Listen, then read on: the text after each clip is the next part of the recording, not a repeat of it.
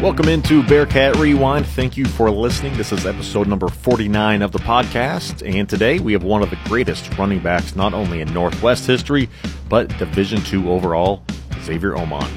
Xavier holds program records for most rushing yards in a single game, single season, and career. Same across the board for touchdowns, but on top of that, in what he did just at Northwest Missouri State alone, he also holds N C double A Division two records for most rushing yards during the playoffs in a single season when he went for seven hundred seventy-one in four games in two thousand seven. That's more than one hundred ninety-two yards per game. Also, most attempts in a single postseason with one hundred twenty-three. That also came in two thousand seven. So seven hundred seventy-one yards on one hundred twenty-three carries, that is six point three yards a pop. Those are eye-popping numbers when you think about a stretch of four weeks in a football season, but not only four weeks, four weeks in the playoffs when you're supposed to be playing the best that the country has to offer, and Xavier went for six point three a carry. So those are ridiculous numbers for the playoffs, and also the longest rush in the playoffs, going for ninety-eight yards against Grand Valley State in the two thousand seven national semifinal game at Bearcat Stadium with the freezing rain coming down. I mean, it was an awesome setting for the football game, but then him going essentially untouched for ninety-eight yards. I mean, an incredible career for Xavier Omon. And if the records weren't enough, of course, he was also an All-American in two thousand six and two thousand seven, a twenty fifteen M C U B Hall of Fame inductee, so we are very excited to have Xavier joining us for today's podcast. Bearcat Rewind is brought to you by the Northwest Foundation, providing support for the Northwest Alumni Association and the university's funding needs since nineteen seventy-one. More information is available on Facebook or online at n w missouri dot e d u slash alumni. And also Clarinda Regional Health Center, offering support to Southwest Iowa and Northwest Missouri each day during times of uncertainty through a local team of providers and nurses. More information at clarinda health dot com. Xavier Omon is our guest today, and of course we discussed an incredible career at Northwest, but we also talk about fatherhood and raising some kids that are naturally competitive. And despite being an offensive player, he had a special relationship with defensive coordinator Scott Bostwick, who actually recruited him out of Beatrice, Nebraska. Xavier has a good story on Coach Bostwick going up to watch him play in high school. A lot of great stuff coming from Xavier Omon in today's podcast. Let's go ahead and dive into this week's episode of Bearcat Rewind. One of the most legendary players to ever suit up in Northwest Missouri State green and white and run across Bearcat Stadium, it is Xavier Omon. Xavier, we appreciate you coming on and, and talking with us a little bit today. And what's this like? We're kind of in a, a weird state where we don't have Bearcat football and anything like that going on right now in the fall, hoping to see some games scheduled a little bit later on, maybe uh, into November. But we still see some, some Division I football, um, some N F L being played right now. For yourself, a former Bearcat, what's this fall been like for you? Uh, it's been weird. I usually try to make it to, you know, the first and a couple, you know, one or two games at least a year, home games, and uh, usually meet up with some of my teammates to go to a game, or former teammates, sorry, uh, former Bearcats, to try to go to a game or two, and just, you know, it's, it's weird. There's no games, and I see all these, like you said, the N F L and some college football games, but no, no Bearcat games. It kind of takes the fun out of this season. It's different. Obviously, it's understandable, but it's very different. You know, we've been going back and, and running some old Bearcat games and still trying to get that fix a little bit of Northwest football. Do you ever pop a D V D in of some of your old your old game tapes from, uh, you know, that oh five oh eight area and watch some of those? Um, no, honestly, I. It's funny. My son is, is super. He's six. He's super into football, and he's, oh my God, he's so much faster than I am. He's so much more into football than I was at this age, but he gets on YouTube, actually, and he watches some of my highlight stuff from, on YouTube. And so every once in a while I hear he's in the back on the on a tablet or on the phone or something, and I can hear the music in the background, and him and, him and my daughters are watching the highlights on YouTube. And my daughter told me, you know, uh, Dad, you were fast. And I said, oh, thank you, babe. She was like, well, but that was a long time ago. I think I can get you now. I was like, I said, okay, babe, that's fine. I'm, I hope you can. So that's about as much film as I watch on myself but anymore. Competitive kids, they're, they're growing up to be Bearcats, right? Yeah, their um, mother, um, Lauren, played basketball at Northwest, so they have in their blood, dad and mom. So I guess we'll see how that goes if they grow up and be, become Bearcats. But, yeah, it's in their blood. So you're not going back and watching them yourselves necessarily, but Uh, are there a couple of those highlights that you're kind of hoping that they'll they'll come across and watch and be like, Dad, tell me about this play, or perhaps an untouched ninety-eight yard touchdown run against Grand yeah. Valley State? A couple of those have to be, you know, work up a little bit of pride in you.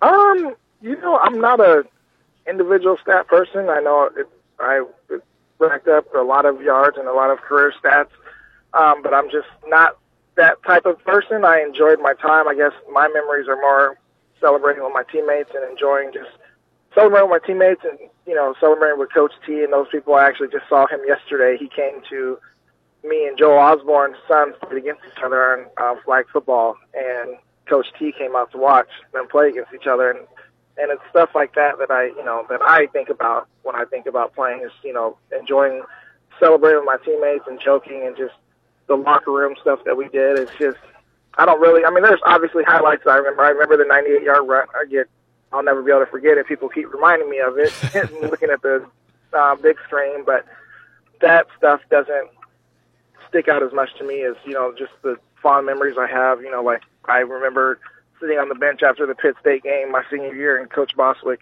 hugging me and telling me he loved me. And it's those things that stick out to me more than, you know, individual stats or individual plays. So so many memories and so many relationships over the years. And you talk about meeting up with Coach T and, and Joel Osborne as your sons are out there playing this weekend. Could you have imagined, I mean, like you think back thirteen, fourteen years ago when you're at Northwest and you're you're building those relationships and, you know, you and Joel are just a couple students at Northwest Missouri State. Now you guys have yeah. kids out there. You're playing against each other. I mean, it, how unbelievable is that? Uh, it's awesome. I mean, I honestly watching his, his team un, unfortunately beat our team, but it was such an amazing feeling to be out there and see, you know, Joel was my quarterback my senior year, and um, watching our kids do, you know, what we did a long time ago. But, you know, just seeing Joel and seeing the father that he's become and knowing the father that I am, it's just, I take a lot of pride in, in that way more than I ever do watching old film or, or seeing a highlight or talking about my old Bearcat stats. That's, that's something that I'll never, this raising my kids is something I can never ever do again. Or uh, so I'm just enjoying it so much, and it's it's awesome. Like you said, it's Coach T was out there, um, Bostwick was out there, and just a lot of people were out there just supporting our kids, and it was just it was awesome. Well, as we go through, and, and I mentioned we're kind of going through and finding some different games, some impactful games that uh, really set the tone for what Northwest Missouri State football is, kind of pulling those from the last twenty years. And a lot of good ones, a lot of close games, a lot of overtime football games, but one that wasn't necessarily as close that finished as a one-score game. But was that first head-to-head meeting between Northwest and Chadron uh, in the playoffs, whenever you're, of course, the Northwest back, and then Danny Woodhead on the other side for Chadron State and, uh, and Harlon Hill winner there. If you kind of think back as a student-athlete and you're going against a guy like that who did pull into Harlon Hill, and a, a lot of people in Maryville believe that probably should have went to a different running back, maybe in Division two football. Is that one that you remember much of, kind of going in of, man, I'm trying to set myself apart from this guy and show who the better back actually is? Um, you know what? Honestly, no. It sounds crazy. I met Danny. He actually, when he won the Harlan Hill, we were at the championship game, and he was there to, I guess, receive his award. And he came to my um, hotel room, and, you know, we sat and talked, and it was, Danny's a great guy. Like, we had a great conversation, and we both obviously had time in the N F L. He had a longer career in the N F L, and um, he was he was awesome, and he, you know, made the most of what he had. But, you know, I don't look at that like it was. Do I? If I really sat down and thought about it statistically that year and things, should I have been? Yeah, I could argue the case, but we went to a championship game, and he was out of the um, he was out of the running for the championship. And after we beat him, and I think I would hope as a competitor and as an athlete that you care more about winning championships than you do individual uh, accolades. And I think him, just from the little bit that I did know of him, I think he would agree that he'd rather have been playing for a national championship game. So, yeah, it would have been nice to win it, of course, but I'm not – it's not – individual stats get you nowhere. Um, that's what I'm trying to teach my kids, is that it's always a team sport. I'll, as great as things that I did at Northwest, I'll always appreciate the Tom Pestocks and the Reed Kirbys and the Matt Nelsons, you know, um, God, Kyle Dunn's and – other people that blocked for me over the years that didn't get their names in the papers, and they're not getting this phone call because their names aren't in the record books, but without those people, I would have never been the type of running back that I was or had the career that I had. So as great as it, you know, if people are disappointed, I still have people tell me to this day, like, oh, you should have won it. But, man, I got to play in three straight national championship games, and I wouldn't, other than winning those championship games, I wouldn't change it for the world. That is tough to beat, tough to beat. But in two games against Chadron, more than four hundred sixty yards on the ground for Xavier Omon. You know, that previous football game in oh six against uh, Chadron State, uh, I think Danny only went for about sixteen, seventeen, eighteen yards on the ground. It had to feel pretty good for you not having to go against Scott Bostwick game planning for you, right? I mean, it seemed like he always kind of pulled out, pulled out all the stops regardless of whoever he was playing. I had to go against Scott Bostwick all my career, uh, practice, um, camp, all that stuff. So I knew what it was, and I knew how challenging it was. So what they did against um, Danny Woodhead in the first year, especially the first year, held him to like sixteen or seventeen yards, I wasn't surprised at all. And the players that we had, you know, the Jared Urshbaumers and the Dallas Flynn's and those players, you know, Dave Tolison's, all those people through the years that, you know, Coach Bostwick did have, I knew what they were capable of doing because I dealt with them all the time, and uh, it wasn't surprising. Coach, Coach Bostwick is, was an awesome coach, and he was an even better person, and um, a lot of people don't know he's actually the one that recruited me to Northwest. So it was um, it wasn't surprising to see what he did to those to a lot of those players that he played against. What were those recruiting visits like and those talks with Coach Bostwick because he was getting you to come to Northwest? You know, I just had this conversation yesterday, and I told somebody, I was like, he came to my, he actually came to watch me play basketball, and I'll never forget, I think we were playing Ralston from Omaha, and I, there was a, somebody shot it, and I jumped up, and I tipped it back in, but um, it was like, it looked like I dunked it, but I didn't dunk it. I never, I could dunk easily, but I never did, but when he got me to Northwest, he, like, that was, like, our conversation. He's like, I remember when I recruited you, and you, you know, you went up and you dunked it, and I was, I always wanted to be like, Coach Bostwick, I never dunked it, but I was like, you know what, if you believe it, I believe it. He just, that's the type of guy he was. He almost convinced me that I actually did dunk it, and he's just, that was just his personality. He was, he was very um, inspiring. He was a great coach and even better man. After you got to Northwest, you didn't go down the hallway to Coach Tatmeyer and knock on the door and say, hey, if you need someone to suit up. You know, Joel's not the only football player that can play basketball. No, I, I thought about trying to go play basketball, but no, I was I was good with my my football career, I think. I think I misspoke earlier. I think I said oh five to oh eight you were suiting up, oh four to oh seven. Yep. But in two thousand four, you're, you had twenty-four rushing yards in the opener, forty-three in the second game. So on the radar a little bit, people see this uh, running back out of Beatrice, Nebraska out there, a young kid. Third game of the season against Central Missouri, you went for two hundred twenty-one yards and two touchdowns. Did that feel like a coming-out party as a young guy, kind of stepping up in an M I A A game? Um, it, it definitely was. I, like I, one of my friends had actually uh, passed away.